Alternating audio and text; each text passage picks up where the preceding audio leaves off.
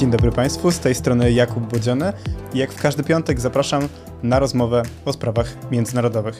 Możecie nas e, Państwo oglądać na YouTubie lub słuchać na Waszej ulubionej platformie podcastowej. Ten i inne programy kultury liberalnej powstają tylko dzięki wsparciu naszych czytelników, dlatego serdecznie zachęcamy do tego, żeby to robić.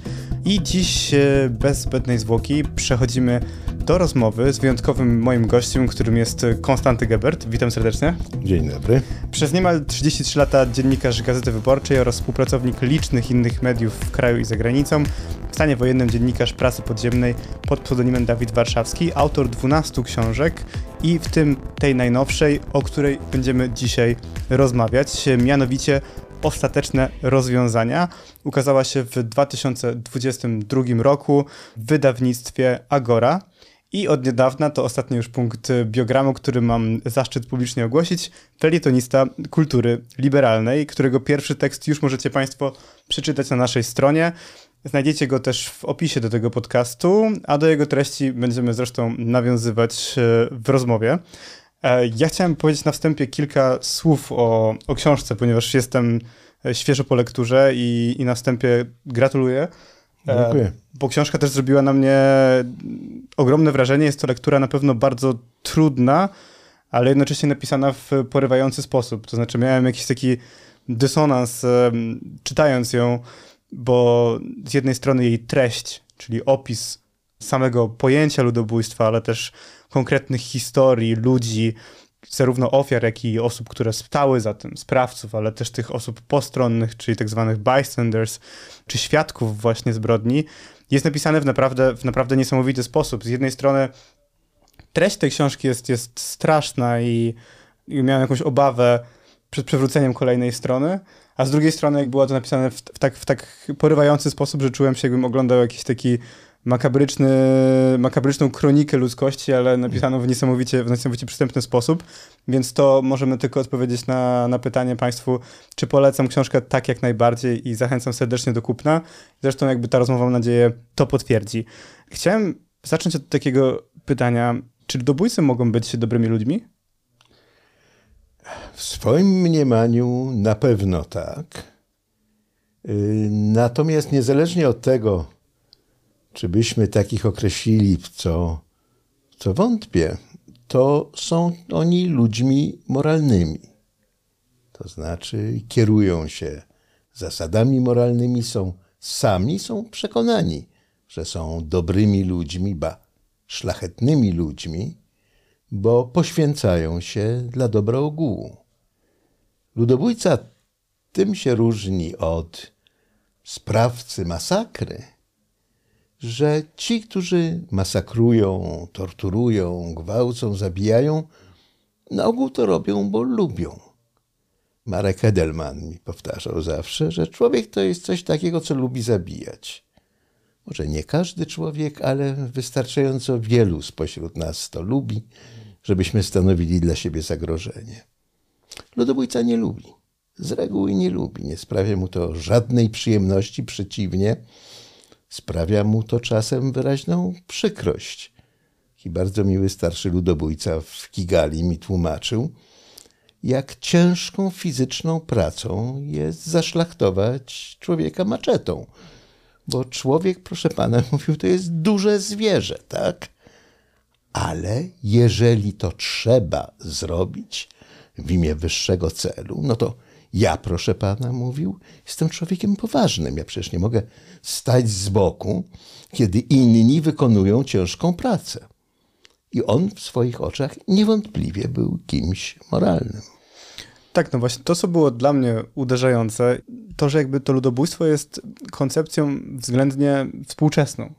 Kiedy my mówimy o ludobójstwie, szczególnie teraz e, ta, ta dyskusja powróciła, biorąc pod uwagę wydarzenia w, w Ukrainie, to wyjaśnij mi, czym w takim razie różni się ta ludobójcza śmierć, e, pan zresztą właśnie wylicza w książce, pół miliona Romów, 800 tysięcy Ormian i Tutsich, 2 milionów Kambodżan, 5 milionów Ukraińców czy 6 milionów Żydów od innych masowych morderstw w historii? W doświadczeniu ofiar zapewne niczym. Cierpienie, jakiego się doznaje, gdy się jest dręczonym, torturowanym, zabijanym – zależy tylko od sposobu, techniki zadawania cierpienia, a nie od tego, w imię czego to cierpienie jest zadawane. Więc chciałbym od razu odrzucić takie myślenie, że ludobójstwo jest jakimś wyższym poziomem zbrodni i że wiąże się z nim szczególne cierpienie, któremu szczególnie jakoś winniśmy oddać szacunek. Choć zapewne taki element istnieje u ofiar, które są świadome tego, że padają ofiarą ludobójstwa, czyli że zginą nie tylko oni, ale zginie cały naród, którego są częścią i z którą się, którym się utożsamiają. To jest rzeczywiście poziom cierpienia, którego przy innych sposobach zadawania śmierci ofiary nie doświadczają, ale na poziomie doznania nie ma tu żadnej różnicy. Różnica fundamentalna jest w tym, czy chodzi o samą przyjemność zadawania cierpienia i korzyści bezpośrednio z tym związane, zagrabienie mienia pomordowanych czy ich ziemi, czy też to wszystko jest tylko narzędziem w imię wyższego celu. Czyli kluczowa jest intencja sprawcy, tak. a nie na przykład sposób, w jaki to się dokonało. Nie, zupełnie nie. To widać na przykładzie y, zagłady Żydów i ludobójstwa Tutsich. Czyli jedno, powiedzmy, coś takiego niesamowitego, mówię tutaj o zakładzie, ze względu też na jakąś taką przemysłową skalę tego, w jaki sposób to się stało i właśnie całą infrastrukturę, która powstała tylko po to, żeby, żeby Żydów zabić, a z drugiej strony mamy do czynienia właśnie z ludobójstwem w Rwandzie, niezmiernie prymitywnym w samej jakby metodzie jego, metodzie jego przeprowadzenia, no bo tam większość osób została po prostu zaszlachtowana maczetami. No tak, ale Niemcy były państwem wysoce technologicznym, z wysokim poziomem specjalizacji przy organizacji pracy i swoje ludobójstwo zrealizowały tak, jak realizuje się inne skomplikowane projekty społeczne. To znaczy właśnie wysokotechnologicznie, ze specjalistycznym podziałem ról, z budową specjalnych zakładów, w których ludobójstwo się przeprowadza, ze skomplikowaną logistyką dostarczania surowca, więc ludzi, którzy mają być zabici, do zakładów. To wszystko razem wymagało udziału stosunkowo niewielkiej liczby ludzi. Bezpośrednio w zagładę zaangażowanych było kilkadziesiąt tysięcy osób, łącznie z personelem logistycznym. Rwanda, która była i pozostała dość biednym państwem rolniczym, gdzie praca była ekstensywna, a nie intensywna jak w przemysłowych Niemczech, zorganizowała swoje ludobójstwo tak, jak się organizuje pracę na roli, która była tym dominującym modelem produkcyjnym w Rwandzie, czyli ekstensywnie, z powszechną mobilizacją siły roboczej, z wykorzystaniem siły ludzkich mięśni wspomożonych tylko maczetą, ale proszę nie uważać, że było to w związku z tym mało wydajne. Przez dwa i pół miesiąca, kiedy trwało rwandyjskie ludobójstwo, sprawcom udało się wymordować 800 tysięcy ludzi. To jest e, porównywalne z największą wydajnością niemieckich komór gazowych w szczytowym momencie ich funkcjonowania. Ale to też nam mówi chyba o tym, że właśnie trudno jest zdefiniować to, kim ludobójca jest, tak? To znaczy, wydaje mi się, że w jakiejś takiej powszechnej świadomości to jest osoba stereotypowo jakimś potworem, jakby skrajnie złą osobą albo kimś przesiągniętym na przykład zbrodniczą ideologią, kiedy myślimy o nazistach, ale na przykład w przypadku właśnie Rwandy to byli de facto zwykli ludzie, tak? To byli sąsiedzi i to również pan opisuje, zresztą był pan tam w, w 15. rocznicę rwandyjskiego ludobójstwa. To byli sąsiedzi, którzy w pewnym momencie zaczęli mordować swoich sąsiadów, a następnie po tym, kiedy to się stało, wrócili do bycia dalej sąsiadami, tak? I żyli dalej. Co więcej, niektórzy z nich zakładali później rodziny pomiędzy Tutsi a Hutu i dalej w ten sposób funkcjonowali. Więc czy to jest tak, że każdy z nas mógłby zostać ludobójcą? Z tego, co pan pisze? No, to jest pytanie tak poważne, że właściwie odpowiedzieć na nie można tylko metodą indukcji zupełnej, tak? To znaczy sprawdzając każdego z nas z osobna. Bo Szymborska miała absolutnie rację. Tyle wiemy o sobie, ile nas sprawdzono. Ale nie są mi właściwie znane, z wyjątkiem zupełnie nielicznych przypadków, odmowy udziału w ludobójstwie. Nie znamy z całej zagłady Żydów ani jednego przypadku, żeby hitlerowski funkcjonariusz odmówił udziału i został za to ukarany. Bywali wyszydzani, że są niemęscy, no, że właśnie zwalają na innych brudną robotę, ale żadna kara ich za to nie spotkała. Więc myślę, że trzeba przyjąć założenie robocze, że tak, że w sprzyjających okolicznościach każdy z nas mógłby być wśród sprawców. Myślę, że nie mamy wątpliwości, że w zależności od okoliczności każdy z nas mógłby być wśród ofiar, z czego logicznie wynika, że każdy z nas mógłby się też, jeżeli by okoliczności pozwalały, znaleźć wśród postronnych. Ludobójstwo to jest opowieść o nas samych. Oczywiście strasznie trudno jest y, pogodzić się z taką myślą i, i stąd te psychologiczne zabiegi, o których Pan wspominał, e, ta próba odmalowania ludobójcy jako kogoś radykalnie innego, tak? Możemy nawet się zgodzić, że cały naród jest skażony ludobójstwem. Tak niektórzy po dziś na przykład mówią o Niemcach. Że wiadomo, Niemcy to jest ta niemiecka odrębność, niemieckie okrucieństwo, niemiecka wyjątkowość.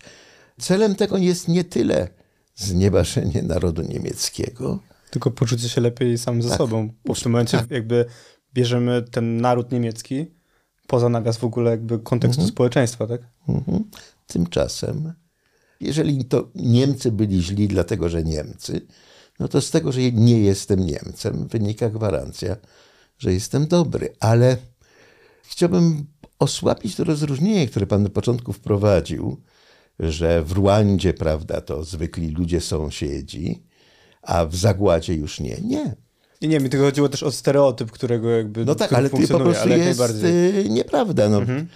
Jest to klasyczne badanie Christophera Browninga, Zwykli ludzie, gdzie opisuje, jak zwykły niemiecki batalion rezerw policyjny, rezerwowy numer 101 z Hamburga, to byli panowie już w średnim wieku, za starzy, żeby ich wysłać na front.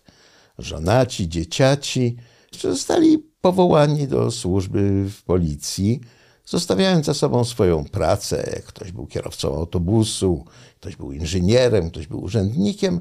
Dostali mundury i broń i dość szybko im powiedziano, y, że mają zabijać ludzi. I zabijali. Tak, to pan y, przywołuje takie wstrząsające historie właśnie listów, którzy oni wysyłali do, do domów skarżąc się na warunki pracy, tak? I tutaj podobnie jak wspominaliśmy tą kwestię w Rwandzie, że ludobójstwo to jest ciężka praca, to tutaj również tak było, tak? Mhm. To znaczy to była praca w upale, w brudzie, nie było jak się umyć, e, nawet e, jakby nie sposób było na przykład nie ubrudzić się krwią, także ci ludzie... Jakby... Mimo, że opracowano optymalną pozycję strzelecką, która powinna gwarantować, że nawet jak się strzela z bliskiej odległości, to krew i mózg ofiary sprawcy nie zbryzga, a mimo to to się zdarzało czasem, no bo zabijani na przykład byli niezdyscyplinowani, się ruszali, nie stawali tak jak trzeba. No i skarżyli się ci sprawcy, że, no, że to wiadomo, to jest Polska, tu nie ma porządnych pryszniców, człowiek nie ma jak się umyć po pracy. No, jest, jest okropnie, no ale ktoś to musi zrobić. Tak, bo to, co też się wyróżnia w kontekście mm, zagłady, ale też innych ludobójstw, ale w kontekście zagłady pan pisze konkretnie tutaj o tym antysemityzmie prometejskim, czyli że ta nienawiść do Żydów, ona wynikała z tego, że ich pozbycie się jest koniecznością, znaczy jest obowiązkiem do tego, żeby świat stał się lepszy. Mhm. A co więcej, jeśli tego się nie zrobi, i to jest też, wydaje mi się, istotny element y, ludobójstwa, który jest wielokrotnie wykorzystywany i który pan wielokrotnie mm, przywołuje, to znaczy, że to jest ludobójstwo de facto w samoobronie. W wyprzedzającej samoobronie. Jeżeli my ich nie wybijemy, no to oni wybiją nas. I to może być założenie dyskusyjne, ale jak już zaczęliśmy ich wybijać, jak mordujemy już te dzieci, te kobiety, tych staruszków, no to zemsta będzie taka, że jeżeli przegramy, że nie możemy do tego dopuścić. I to się właśnie zdarzyło w społeczeństwie niemieckim, gdzie świadomość tego, co bracia i synowie robią na wschodzie, była dość powszechna. Oczywiście nie mówiono o tym, ale ludzie wracali z przepustek, a czasem zapraszali na urlop y, z członków swoich rodzin, żeby sobie obejrzeli, jak się pracuje na wschodzie, a czasem, żeby sobie postrzelali. Więc nie mówiono o tym publicznie, ale społeczeństwo niemieckie wiedziało i wiedziało, że jeżeli przegrają wojnę, to zemsta będzie przerażająca, bo zbrodnia jest przerażająca. I to jest czynnik, który tłumaczy ten rozpaczliwy niemiecki opór na froncie wschodnim, który trwał do ostatniego dnia, a potem tą ogromną falę samobójstw. Bo wszyscy byli świadomi tego, że odwet będzie straszliwy i był. Przy czym pan tam przywołuje jedną z historii niemieckiego oficera. E, ona bodajże dotyczyła mm, grobów masowych e, w jednej z miejscowości. I tam była taka dyskusja pomiędzy tymi oficerami. Jeden z nich zaproponował, że my tam powinniśmy zostawić jakąś, to były anonimowe oczywiście, groby masowe. I czy my tam nie powinniśmy zostawić jakiejś tabliczki, która by informowała, kto to zrobił i, i w jakim celu to zrobił. I, I, ja przyznam, na początku czytałem ten fragment i pomyślałem, ale w jakim celu oni w ogóle chcą to robić? I później z dialogu pomiędzy tymi żołnierzami wynika to, że no nasza, nasz chwalebny czyn musi być znany. To znaczy, przyszłe pokolenia muszą wiedzieć o tym, czego wielkiego my tutaj dokonaliśmy. I tam pojawia się takie ziarno wątpliwości, mianowicie, a co jeśli oni to odkryją i pomyślą to, co, to, co pomyśleli faktycznie rzeczywiście kilka, kilka lat później. I tam ta odpowiedź oficera to było, że przyszłe pokolenia muszą nam być wdzięczne, a jeśli nie będą, to, to nie zasługują na to, żeby, żeby być jakby naszymi potomkami. No, ten oficer, który proponował włożenie tych tablic i mówił, że pokolenia muszą być nam wdzięczne, to był Odilo Globocznik, który był organizatorem zagłady w Polsce Południowo-Wschodniej e, i jednym e, z największych zbrodniarzy. Ale to przeświadczenie e, o prometejskiej naturze zbrodni jest wspólne wszystkim ludobójstwom. Jak poczyta pan to, co pisano w tygodniku Kangura w Rwandzie, czy co nadawało Radio Milicolin, to było oczywiste, że tutaj uwalniamy się od zagrożenia, które w tym wypadku groziłoby nam wszystkim.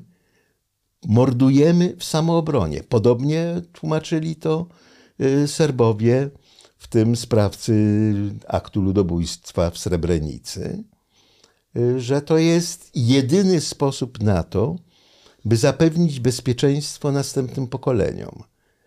Zupełnie wprost y, napisał to niemiecki generał Lothar von Trotta, który dowodził wojskami niemieckimi y, w Namibii, ówczesnej niemieckiej Afryce Południowo-Zachodniej, gdzie dokonało się pierwsze ludobójstwo XX wieku, gdzie on stwierdził, że istnieje obiektywny konflikt między niemieckimi osadnikami a tubylczymi koczownikami, którzy na ziemiach, na których osadnicy chcą uprawiać rolę, wypasają swoje bydło. I napisał w swoim pamiętniku: y, Podjąłem postanowienie, że ten naród musi przestać istnieć, musi szczeznąć, bo stoi na drodze. Warto przy tym pamiętać, że często ta prometejska wizja była artykułowana bez emocji. Hitler pisał, że no, lekarz, który leczy chorego na gruźlicę, nie ma jakiegoś osobistego stosunku do prądków Kocha, które tą gruźlicę powodują i nawet pewnie uznaje, że one sobie chcą żyć.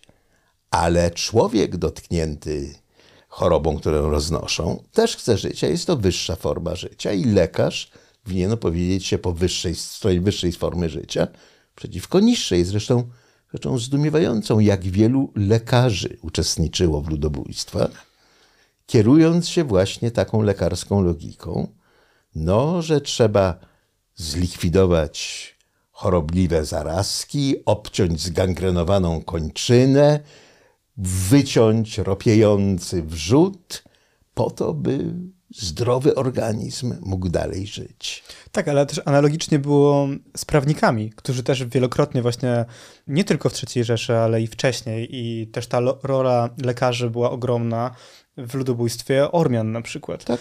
I, I to wydaje mi się, że takie nałożenie jakiegoś takiego szkieletu procedur i takich naukowych pojęć właśnie służyło temu braku emocji, tak? To znaczy, że nawet mhm. inaczej pan mówił o tym, że tych emocji, że one rzadko były, ale co więcej, one były niewskazane. Oczywiście. To znaczy, no po co mamy się tak? emocjonować zarazkami? Właśnie, tak? Hitler tak? potępiał emocjonalny antysemityzm, wybuchy oburzenia. To do niczego nie służy. No.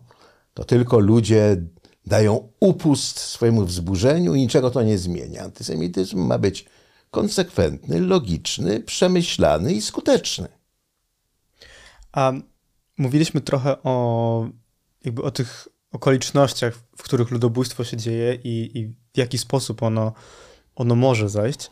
Natomiast tam w wstępie pana książki pan przywołuje to przemówienie Heinricha Himmlera z Poznania z 1943 roku i ono jest o tyle znaczące, że no, porusza się pan po bardzo szerokim okresie historycznym, też po różnych systemach politycznych, po różnego rodzaju e, kulturach i okresach, natomiast to przemówienie się przewija niemal przez całą książkę, to znaczy pan e, na przykład jest dyskusja o, e, o Tutsi Hutu, czy o tym, co się działo w Bośni i że tutaj ten generał lub ten przywódca na pewno zgodziłby się z Heinrichem Himmlerem.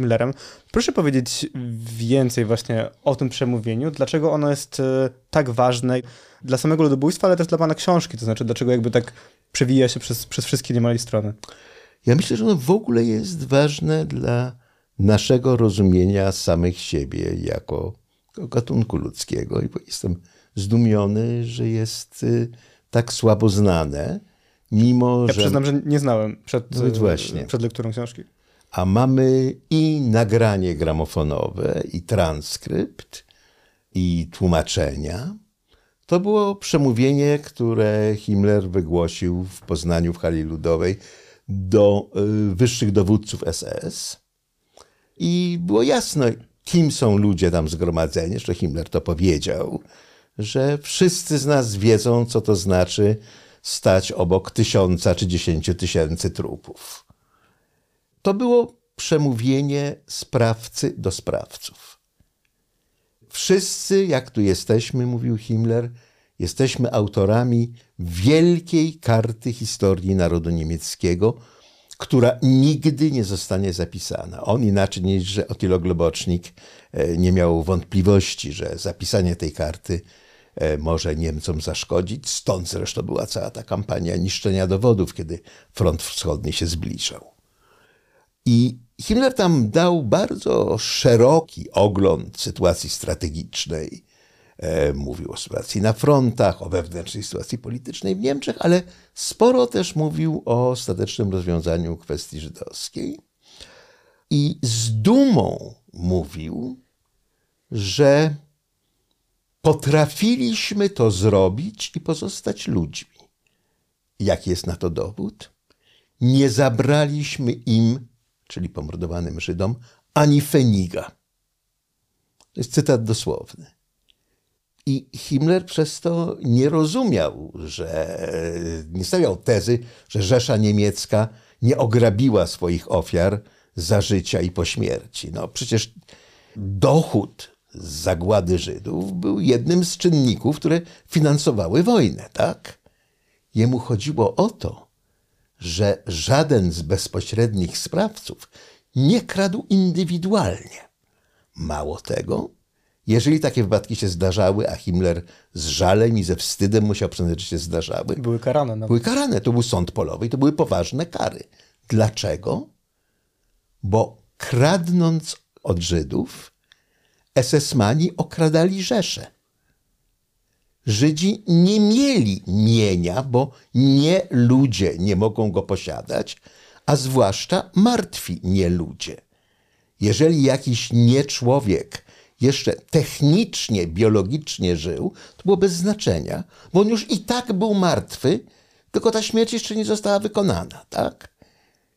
I to, że sprawcy tego, ci, którzy wiedzą, jak to jest, jak się stoi w obecności tysiąca czy dziesięciu tysięcy trupów, nie połaszczyli się na mienie ofiar, tylko przekazali je tam, gdzie jest prawdziwy właściciel, czyli Bank Rzeszy. No to jest właśnie dowodem tego, że pozostaliśmy czyści, jak mówi Himmler. I to jest wizja y, zdumiewająca, przerażająca, ale która przebija z analizy każdego z ludobójstw. Nam nie chodzi o to, by mieć przyjemność z torturowania czy korzyść materialną z grabieży. Nam chodzi o lepszy świat.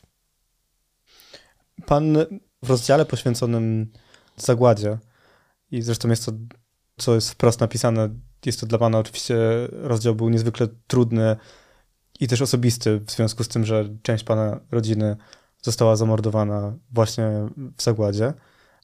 Pan nie opisuje właśnie wprost tego, w odróżnieniu od innych rozdziałów, jak dochodziło do tego ludobójstwa. Bardziej mówi Pan o tym, różnych kontekstach, w jaki sposób się je opisuje i dlaczego się je opisuje tak, a nie inaczej, czyli na przykład skąd się wzięło słowo Holokaust i dlaczego też Pan go nie lubi, o co jeszcze dopytam.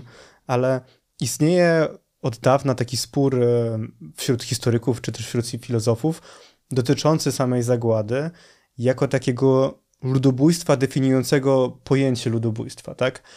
I z jednej strony wydaje się, że nie bez racji, no bo sam Rafał Lemkin, czyli polski prawnik żydowskiego pochodzenia, twórca konwencji o ludobójstwie ONZ-owskiej, o którym też jeszcze za chwilę coś więcej powiemy, no to jego główną motywacją była właśnie zagłada i też zaraz po zagładzie te prace takie ściśle nad, nad konwencją się zaczęły. I też wydaje się, że pod wpływem samej zagłady udało się tą konwencję uchwalić niedługo po wojnie, kiedy ten szok był jeszcze względnie świeży. Ale istnieje ten spór na temat tego, czy właśnie zagłada jest. I, trudno mi tutaj znaleźć odpowiednie słowa, tak? Bo wiem, że ludobójstw się nie stopniuje. Hmm, ale czy ona jest w jakiś sposób wyjątkowa, nawet w tej wyjątkowej kategorii według mm. pana? Nie pamiętam, Paweł Śpiewak, profesor Paweł Śpiewak na przykład y, miał taki pogląd, że właśnie zabijając wszystkich, wszystkich Żydów, czy chcąc zabić wszystkich Żydów, Niemcy też jednocześnie chcieli zabić Boga. I to też było, właśnie stanowiło, że zagłada jest czymś jeszcze gorszym, czymś, czymś, czymś więcej niż, niż inne ludobójstwa. Jak pan na to, na to patrzy? No muszę najpierw wyjaśnić, y, bo rozdziału o zagładzie w tej książce nie ma. Jest rozdział o tym, co się działo y, w głowach Niemców, zanim doszło do zagłady, co się działo, gdy ona trwała i jakie były skutki zagłady dla Niemców, dla Żydów, dla Polaków. Jest samego rozdziału opisującego mechanizm zagłady nie ma inaczej niż w przypadku wszystkich innych ludobójstw, o których mówię. Bo tego rzeczywiście nie potrafiłem napisać. I to zresztą sprawiło, że ta książka tak długo się pisała, bo dopóki nie zrozumiałem, że tego rozdziału nie napiszę i że po prostu zamknę książkę bez rozdziału o zagładzie, nie, mogłem jej skończyć. I wspominam w książce moją rwandyjską przyjaciółkę Asumtę Ginarezę, która ocalała cudem, bo studiowała za granicą. E, wymordowano jej całą rodzinę. Zresztą miała szczęście, bo odnalazła kości swojej matki. Mogła je umyć i złożyć do grobu. Większość tych, którzy ocaleli, no, takiego szczęścia nie miała. E, Asumpta potem chciała napisać pracę o zagładzie, o, o ludobójstwie Tutsich. A jak się zorientowała, że nie może, no to wróciła do Paryża i napisała pracę o zagładzie Żydów. Więc ja mam kilka przyzwoitych, jak sądzę, rozdziałów o ludobójstwie Tutsich, ale nie mam rozdziału o, zagładzie Żydów. A co się tyczy wyjątkowości zagłady, no to jest spór fundamentalny, e, bo wielcy autorzy, tacy jak Elie Wiesel na przykład, ale też e, filozof Arthur Kohn, a także wielu z tych, którzy byli świadkami i przeżyli, uważają, że zagłady z niczym się nie da porównać. Że nie można jej klasyfikować jako elementu większego zbioru, a tak naprawdę w ogóle nic o niej i tak nie potrafimy powiedzieć. To ja tylko wtrącę właśnie tutaj ten cytat właśnie, z, który pan przywołuje, zresztą właśnie między innymi z Widela, czyli że zakłada jest niepoznawalna. Że, że nie jesteśmy w stanie nie jesteśmy w stanie jej opisać, więc na przykład jedyne, co powinniśmy robić na ten temat, to milczeć. To in, innymi słowy powiedział Claude Lanzmann, który mówił, że nie można wejść z kamerą do komory gazowej. Tak? I w tym sensie oczywiście no, to doświadczenie, ostateczne doświadczenie mordu jest niepoznawalne, no bo nam zostało oszczędzone. Ale to jest prawdą wobec każdego ludobójstwa i każdej masakry. E, zagłada ma wiele cech, które wyostrzają e, elementy konstytutywne innych ludobójstw i które budzą w nas przerażenie. Tak? To, że to był no, szczyt myśli logistycznej i technicznej, e, że dokonano tej zbrodni wobec y, ludności, która w niczym sprawcom nie zagrażała. Mało tego, dokonano jej y, narażając bezpośrednie interesy sprawców na te pociągi, którymi wożono węgierskich Żydów do Oświęcimia w 1944, były bardziej potrzebne, żeby wozić wojsko i sprzęt na fronty, a mimo to transporty z Żydami miały pierwszeństwo. To wszystko jest e, bezprecedensowe, ale nie jest wyjątkowe. Te same elementy znajdujemy w innych ludobójstwach. A więc pytanie o to, czy można porównywać zagładę z innymi ludobójstwami, ma dwa poziomy: metodologiczny i etyczny, czy jak pan woli, metafizyczny. Metodologicznie jeżeli nie porównujemy, to skazujemy się na niezrozumienie. Tylko porównując możemy zacząć rozumieć. To nie daje nam gwarancji zrozumienia, ale daje nam szansę zrozumienia. Odmowa porównania to jest odmowa zrozumienia. I wtedy wykluczamy ludzi dotkniętych zagładą i sprawców, i ofiary z z naszej oikomeny, z, naszej, z naszego wszechświata moralnego. To to jest też w jakiś sposób kuszące, to o czym mówiliśmy na no, początku. To, tak? więc że to... nikt nie jest zły, tak jak nazista. Tak. Ale zarazem e, wyrzucamy z naszego świata moralnego ofiary. Karzemy je za to, że są ofiarami. E, z tego powodu wydaje mi się ten postulat nieporównywalności zagłady za metodologicznie chybiony. Nas nie stać na to, żeby nie rozumieć, jak działają ludobójstwa, bo musimy być przygotowani na to, że zagrozić nam, nam ludziom, może kolejne.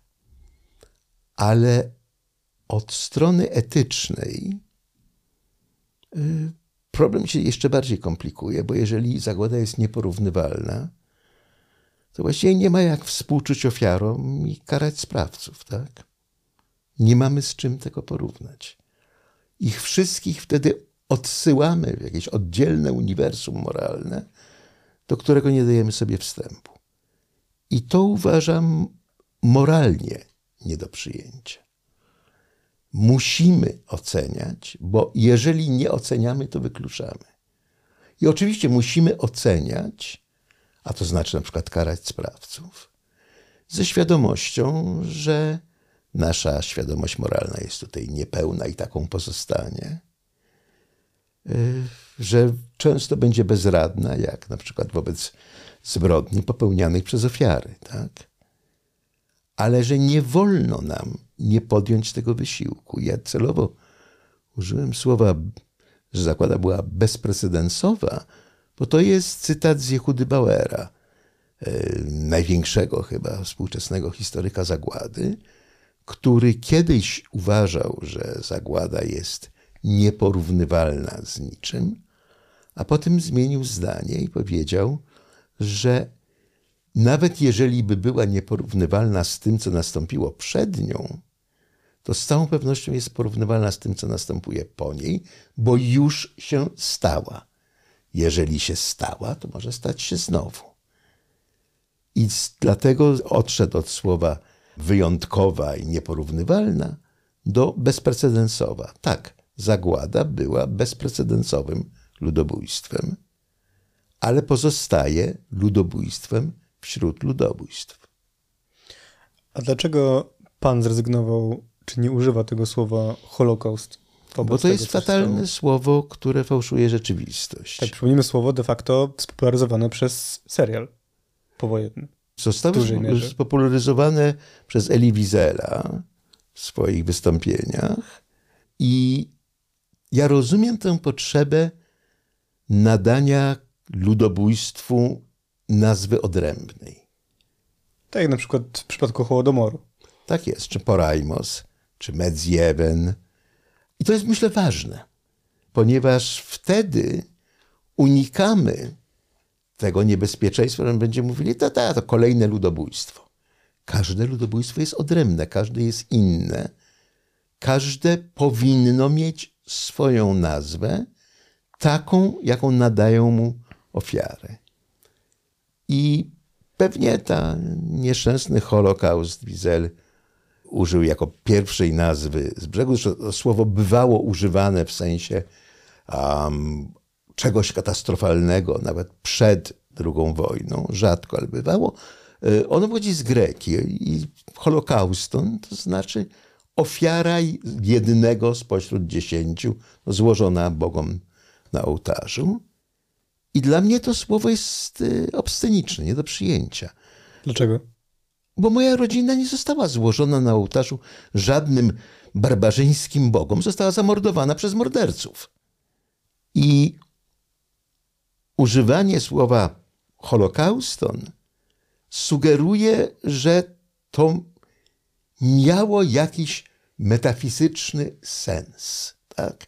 że gdzieś no, w tym szerszym planie dziejów dla nas, zwykłych śmiertelników, niedostępnym, Bóg czy bogowie no, posługują się taką holokaust, takim holokaustem, żeby zrealizować swój boski plan. W Boga który pali dziećmi w krematoriach. Ja nie wierzę. Co więcej, nie wierzę w możliwość wiary takiego Boga. To jest wyłącznie e, jakieś obsceniczne nieporozumienie. I dlatego używam po polsku słowa zagłada, e, po angielsku hebrajskiego Shoah i słowa Holokaust używam wyłącznie w cytatach, jeżeli zostało ono tam użyte przez, przez osobę, którą cytuję. Co więcej, wydaje mi się, że, że to słowo w jakiś sposób też y, nobilituje sprawców. Tak, to znaczy, że oni, tak jak pan mówił o tym, że my nie zdajemy sobie sprawy z tego, że możliwe, że istnieje taki Bóg, który tego typu ofiarę przyjmuje, no to mhm. Ci sprawcy, rozumiem, też są. No, spraw, sprawcy byli z całą pewnością przekonani o tym, że działają w imię wyższego dobra, czy je nazwiemy Bogiem, czy interesem narodowym, czy duchem dziejów, to już jest wtórne. E, więc y, pan ma rację oczywiście. No, jest to słowo z języka sprawców, nie z języka ofiar. No, przyjęło się, a słowa, które się przyjęły, mają fatalną tendencję do tego, żeby trwać, ale budzi ono mój najgłębszy sprzeciw. A jeszcze ciągnąc ten temat sprawców, y, bo pan rozmawiał zarówno ze sprawcami, jak i ofiarami spośród tych wielu ludobójstw. Mnie szczególnie ciekawiło właśnie, w jaki sposób można po zamordowaniu dziesiątek, setek, tysięcy osób w niektórych przypadkach po prostu wrócić pewnego dnia do domu i, i normalnie żyć. I czy rzeczywiście to jest, y, to było jakoś powszechne, to znaczy te osoby wracały na przykład, tak jak już mówiliśmy, jeśli to był obowiązek, no to z poczuciem spełnionego obowiązku, który został wykonany, w związku z tym teraz ja wracam do swojej żony, dzieci, mhm. albo do sąsiadki, której już nie ma i zajmuje tam jej mieszkanie. Czy to byli ludzie tak naprawdę dręczeni wyrzutami sumienia? Mnie uderzyła tam jedna historia z Rwandy i tam sprawca właśnie przez to, że to było takie ludobójstwo sąsiedzkie i, i nie wielokrotnie tam ci ludzie po prostu się znali, to byli jacyś dobrzy znajomi, czy nawet wujkowie tak zwani. I tam była historia jednego z, z tych ludobójców, który chciał przeprosić, prosić o wybaczenie kobietę, której, której rodzinę wymordował i tego wybaczenia nie uzyskał. I, I w tej rozmowie on był oburzony tym faktem. To znaczy, był po prostu autentycznie oburzony tym, że ktoś nie przyjął jego przeprosin, a przecież ja wyraziłem szczerą skruchę. Tak, to, to tak reaguje człowiek moralny na zakłócenie moralnego ładu. On mi tłumaczył, że kiedy mordował, uważał, że słusznie czyni, no bo tak mordowali inni. E, wójt powiedział, że trzeba mordować, radio mówiło, że trzeba mordować, e, ksiądz proboszcz nic nie mówił, że inaczej, albo być może sam był wśród mordujących. No a potem w więzieniu mówił, że zrozumiał, że popełnił błąd i że jednak mordować nie należało. I e, w Rwandzie był problem, ci pan, bo zaraz po obaleniu reżimu aresztowano około 120 tysięcy ludzi podejrzanych o bezpośredni udział w ludobójstwie. Tylko nie było komu ich osądzić, bo prawnicy tutsyjscy zostali wymordowani, prawnicy hutyjscy uciekli Y, razem z całym ludobójczym reżimem.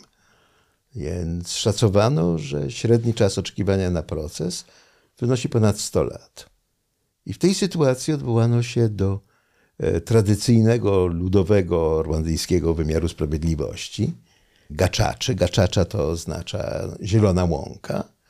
Tradycyjnie, jeżeli były jakieś sprawy sporne, to wioska się zbierała na zielonej łące. Oskarżyciele wybierali prokuratora, oskarżeni wybierali obrońcę, wioska wybierała skład sędziowski i przed zachodem słońca cała sprawa musiała być zamknięta. To się znakomicie sprawdzało w przypadku sąsiedzkich sporów o miedzę czy o krowę. No tutaj musiano w ten sposób rozstrzygać w sprawach o mordy tysiąców ludzi. Ale jednym z warunków, żeby ktoś mógł w ogóle stanąć na gaczaczy, było przyznanie się do winy, powiedzenie, co się zrobiło z ciałem pomordowanych. No, nie pamiętali. Dlatego mówiłem, że, że, że Asumpta miała tak dużo szczęścia. I wyrażenie szczerej skruchy. I ja sądzę, że ta skrucha rzeczywiście była szczera w wielu wypadkach. Wyrażenie szczerej skruchy oznacza, że przywrócony został zakłócony ład moralny. Ale jeżeli odpowiedzią na tą szczerą skruchę jest odmowa wybaczenia, to ład moralny znowu zostaje zakłócony, tak jak wcześniej był zakłócony przez morderstwo, prawda? I ten sprawca był szczerze oburzony na wdowę, która odmówiła mu przebaczenia, już nie tylko dlatego, że jemu osobiście było przykro, ale dlatego, że ta kobieta naruszyła ład moralny świata, w którym za skruchą następuje wybaczenie. Jeżeli ktoś nie wybacza, no to jest złym człowiekiem. No i mój rozmówca był oburzony, że bywają tacy źli ludzie jak ta kobieta. Tam też była w przypadku niemieckich sprawców, tam były dwie takie ciekawe historie, które też mnie poraziły. No nie wiem, jakąś taką chyba bezczelnością, jeśli to jest dobre słowo. Mianowicie tego, że oczywiście ci sprawcy w pewnym momencie, niektórzy przynajmniej z nich, sami zaczęli się uznawać za ofiary, którymi część z nich niewątpliwie była, tak? To znaczy część Niemców była ofiarą nazistowskiego systemu i, i tej polityki. Natomiast tam była historia dwóch żołnierzy, którzy najpierw byli w Hitlerjugend, a później w regularnej armii niemieckiej. I oni publikując wiele lat później wspomnienia po wojnie, jeden z nich, pamiętam, porównywał swoją sytuację, kiedy został uwięziony bodajże we francuskiej, Tak. we francuskiej niewoli i nie wiedział, co się z nim stanie, prawda? Porównywał swoją sytuację do Żydów, którzy czekają, są przed komorą gazową, a nawet jeszcze to już coś, z czym naprawdę jakby musiałem w pewnym momencie przestać czytać, że w sumie jego sytuacja mogła być w pewien sposób gorsza, no bo Żydzi przecież do samego końca nie wiedzieli, że, że to nie są prysznice, a, a komory gazowe. I to mnie zadziwiło, że, że ci ludzie są w stanie tak bardzo jednak obrócić yy, całą tę sytuację na swoją korzyść niejako. A niech pan doceni fakt, że ten niemiecki żołnierz, porównując się z Żydami, przywracał Żydom status ludzi, prawda? Bo jeżeli jego cierpienie jest porównywalne do, do cierpienia Żydów, to znaczy, że Żydzi przestają już być pod ludźmi, nie ludźmi, a znowu stają się ludźmi. Ja, myślę, że jest po prostu strasznie trudno, jak się było ludobójcą, odnaleźć taką wizję świata, e, w której e, świat ma sens. To ofiary tortur piszą, że no, po torturach nawet jak się je przeżyje, to się raz na zawsze traci zaufanie do świata. No ci ludobójcy musieli po tym, co zrobili, stracić zaufanie do świata, w którym takie czyny jak ich są możliwe. I w związku z tym usiłują odbudować taką wizję świata, w której jest y, dla nich miejsce. To nie o to chodzi, żeby oni zwątpili w moralną słuszność tych czynów. Oni nie bardzo wiedzą, jak, jak jest możliwy wspólny świat no, z tymi, którzy tej wizji moralnej słuszności nie podzielają, a którzy zwyciężyli.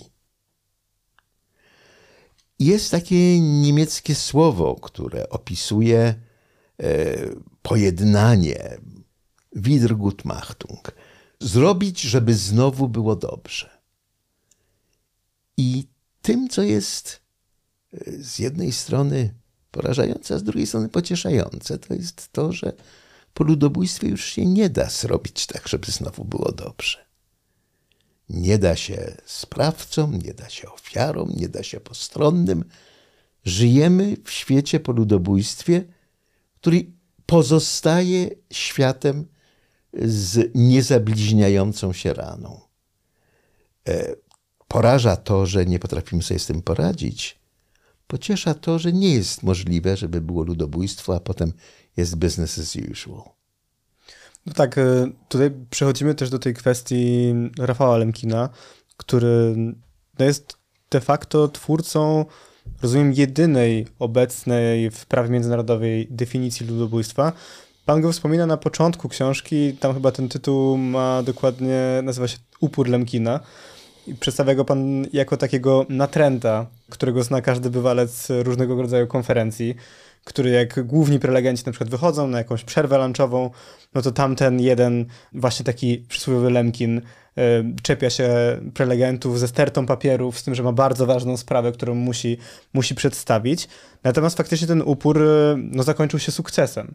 Nie wiem, czy można powiedzieć, że niepełnym, bo też oczywiście plany Lemkina były dużo szersze, ale proszę powiedzieć, co de facto mu się udało osiągnąć, to znaczy, co dokładnie faktycznie w tej konwencji o, o ludobójstwie jest, ale też dlaczego tak mało mu się udało osiągnąć. To znaczy, dlaczego to na przykład ta definicja ludobójstwa jest tak wąska.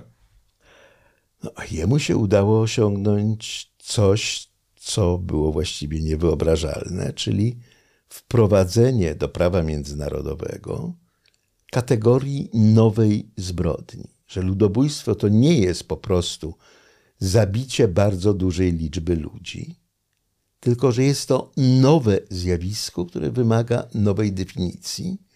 W ludobójstwie chodzi o zabicie ludu. Tak jak to definiuje konwencja, którą napisał Lemkin, wymordowanie w całości lub w części grupy narodowej, etnicznej, rasowej bądź religijnej. I wcześniej takich prób ludzkość nie podejmowała. Mordowano dla korzyści, mordowano dla przyjemności, ale nie mordowano po to, by na świecie nie było jakiejś grupy. Lemkin e, to zauważył już przed wojną, e, opierając się o doniesienia o rzeziach Orbian w Turcji i pierwotne próby zdefiniowania tej zbrodni, którą pierwotnie określa jako wandalizm albo barbarzyństwo, się nie udały, ponieważ Polska wycofała go ze składu delegacji na Międzynarodowy Kongres Prawniczy w Madrycie z obawy, że zaprzyjaźniona Trzecia Rzesza źle się odniesie do pomysłów prawotwórczych polskiego prawnika. Po II wojnie, po procesie w Norymberdze, którym słowo ludobójstwo jeszcze nie padło, nikogo w Norymberdze nie skazano za ludobójstwo, było jasne, że jeżeli powstające właśnie narody zjednoczone mają mieć jakiś sens, to muszą być alternatywą dla świata, który chciała zbudować Trzecia Rzesza, a którego ludobójstwo, z czego zresztą nie od razu sobie zdano sprawę, było elementem konstytutywnym, fundamentalnym. I to właśnie, że wszyscy się zgadzali, że ludobójstwo to jest zbrodnia III Rzeszy, umożliwiło przyjęcie tej definicji i przyjęcie konwencji. Państwa członkowskie, co prawda, miały pewne opory. Amerykanie się obawiali, że można się będzie powoływać na konwencję, e, żeby e, atakować e, dyskryminację rasową w Stanach, czy potępiać Stany za przeszłe niewolnictwo. Więc. Podpis... za stosunek wobec Indian. Tak, więc podpisały konwencję, ale ratyfikowały ją dopiero 40 lat później. Rosja sowiecka bardzo słusznie oponowała przeciwko włączaniu do definicji grup politycznych i społecznych, jak chciał Lemkin, ponieważ wtedy oczywiście mogłaby zasadnie zostać oskarżona o ludobójstwo, choćby e, w przypadku Hołodomoru. I dlatego te grupy społeczne i polityczne się w końcu w definicji nie znalazły. E, Wielka Brytania i Francja słusznie się obawiały, że ich polityka kolonialna może być postrzegana przez pryzmat ludobójstwa, ale dla wszystkich było tak jasne, e, że tak naprawdę mówimy o niemieckich zbrodniach.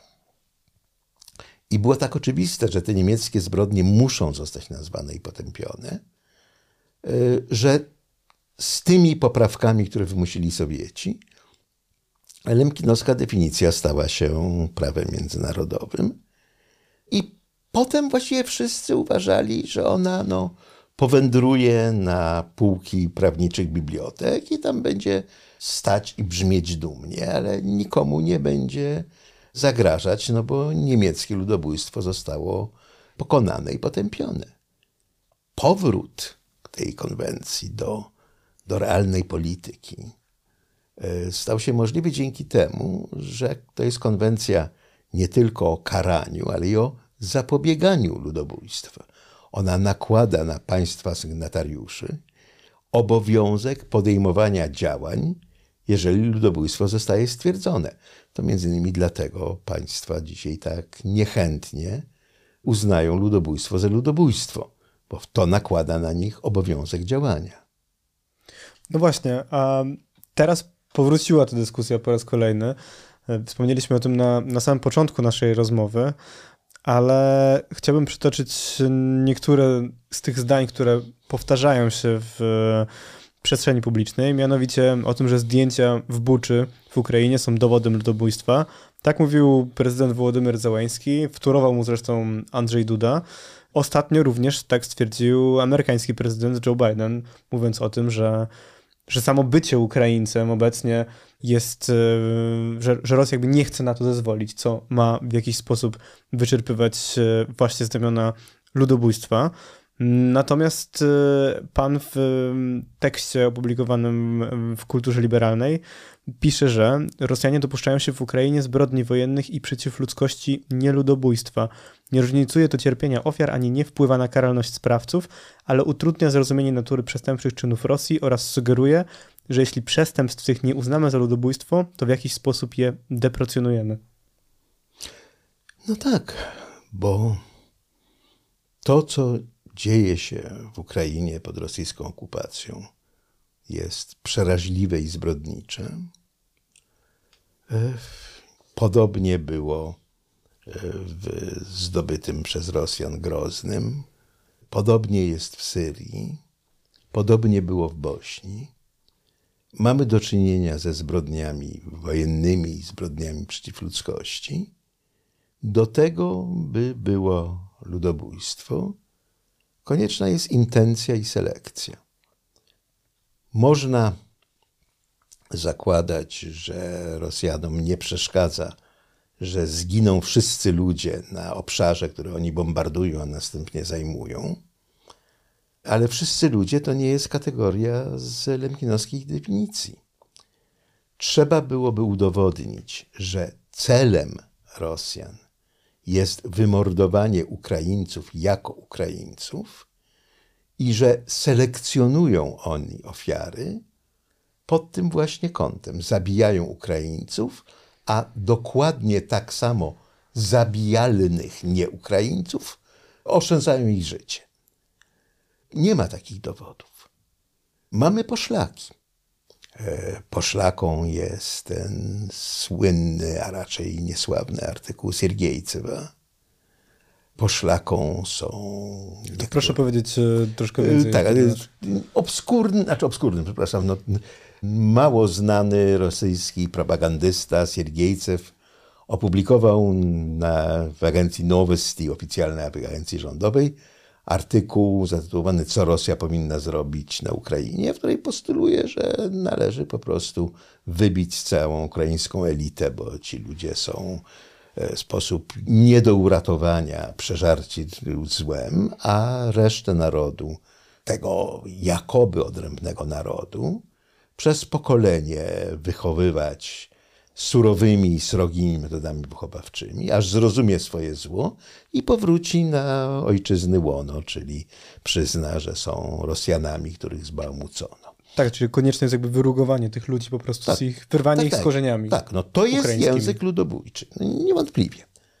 Ale żeby udowodnić, że Rosja popełnia ludobójstwo, to trzeba by jeszcze udowodnić, że tak myśleli sprawcy i tym się kierowali. Póki co nie ma na to dowodów. Co nie znaczy, że ich nie będzie. Jest możliwe, że mamy do czynienia z etapem przygotowawczym, tak jak na przykład zbrodnie niemieckie w Polsce jesienią 1939 roku, egzekucje Żydów, nie miały jeszcze charakteru ludobójczego, bo ich sprawcy jeszcze nie byli świadomi tego, że ich celem jest wymordowanie Żydów jako Żydów w całości. Ta świadomość przyszła razem ze świadomością możliwości. W 1939 roku Niemcy tej świadomości jeszcze nie mieli. E, jest natomiast coś bardzo niepokojącego dla mnie w tym domaganiu się uznania zbrodni rosyjskich w Ukrainie za ludobójstwo.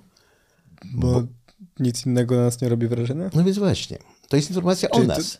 nie o zbrodniach rosyjskich. I to jest, y, no, to świadczy o pewnym stępieniu fundamentalnej wrażliwości moralnej które mnie niepokoi, bo, no bo jeżeli tak, no to e, przywykniemy też i do ludobójstw i trzeba będzie wymyśleć coś jeszcze bardziej interesującego, prawda, żebyśmy zechcieli zwrócić na to naszą moralną uwagę. Tak, wydaje mi się, że to jest e, bardzo dobra puenta zresztą naszej rozmowy. Chciałem jeszcze na sam koniec przywołać jeden z cytatów właśnie z książki Ostateczne rozwiązania ludobójcy i ich dzieło Konstantego Geberta w wydawnictwie Agory. Tam był ten jeden cytat. Pan zresztą jakby troszeczkę już o nim wspomniał i dlatego też tym bardziej chciałem go przywołać. Kiedy pan mówi o tym, będąc na Bałkanach, kiedy zatrzymywał się pan w, w domu rodzinnym swojego przyjaciela w Sarajewie. I to jest też coś, co, na co my zwracaliśmy uwagę, tak? To znaczy, że teraz Ukraina, mówimy o Ukrainie i o wojnie w Ukrainie jako o pierwszej wojnie w Europie, prawda, od czasów II wojny światowej, pomijając właśnie to, co się działo wcześniej i też to, o czym pan Konstanty wspomniał przed chwilą, czyli to, że jakby nie robią już na nas wrażenia innego rodzaju zbrodnie. I tam pan rozmawiając z rodzicami tego swojego przyjaciela, mm, właśnie mówił o tym, jakie jest różne podejście do wojny, tego, że tak naprawdę, no, że ona jest daleko, że to, co widzimy, tutaj trawestuję do, do tego, co, co, się, co się działo obecnie, czy, czy w niedalekiej przeszłości, tak, kiedy obserwowaliśmy wojnę w Syrii, w Libii, czy, czy Jemenie, że to, to nie do końca jest taka wojna, o którą nam chodziło i nie do końca jest taka wojna, która, której należy się bać. I tutaj pan pisze o tym, że ci rodzice najpierw widzieli w telewizji, że wojna jest w Słowenii, ale Słowenia jest daleko. Potem, że w Chorwacji, ale Chorwaci wiadomo, Narwańcy. Potem na Grabwicy, dzielnicy Sarajewa. Na Grabwicy? Niemożliwe. Przecież Grabwica jest o kilka kilometrów od domu. A potem na sąsiednie wzgórze wjechał czołg, konkludował pan Błażewicz i pokręcił trochę wieżyczką i przestrzelił nam salon na wylot. I zabrał się do poprawiania skomplikowanej konstrukcji ze styropianu, dykty i folii, która miała, słowo honoru, niemal skutecznie chronić przestrzelony salon przed wiatrem, deszczem i mrozem. Wyglądała równie niewiarygodnie jak wojna na Grabwicy. Tak było. A pan Blażewicz był bardzo, bardzo twórczym inżynierem i no, prawie się wierzyło w to, że, że ta jego konstrukcja chroni przed y, skutkami przestrzelenia salonu. I oczywiście, że nie wierzymy, że wojna może nam wjechać do domu. Ech. I jest w tym coś e, dobrego. Znaczy, no, to znaczy, że zasadniczo ufamy światu, ufamy, że on będzie na miejscu, jak się jutro obudzimy i że można na nim polegać. A jeżeli gdzieś są jacyś źli ludzie, no bo się zdarzają, no to dobrzy ludzie sobie z nimi poradzą. Ale jak e, powiedział Hume, cytowany w nieskończoność, do tego, żeby zło zwyciężyło, wystarczy, żeby dobrzy ludzie nic nie robili. Tak? I no i właśnie mamy teraz taki kolejny test. Czy dobrzy ludzie będą umieli się przeciwstawić złu, które jest coraz bliżej?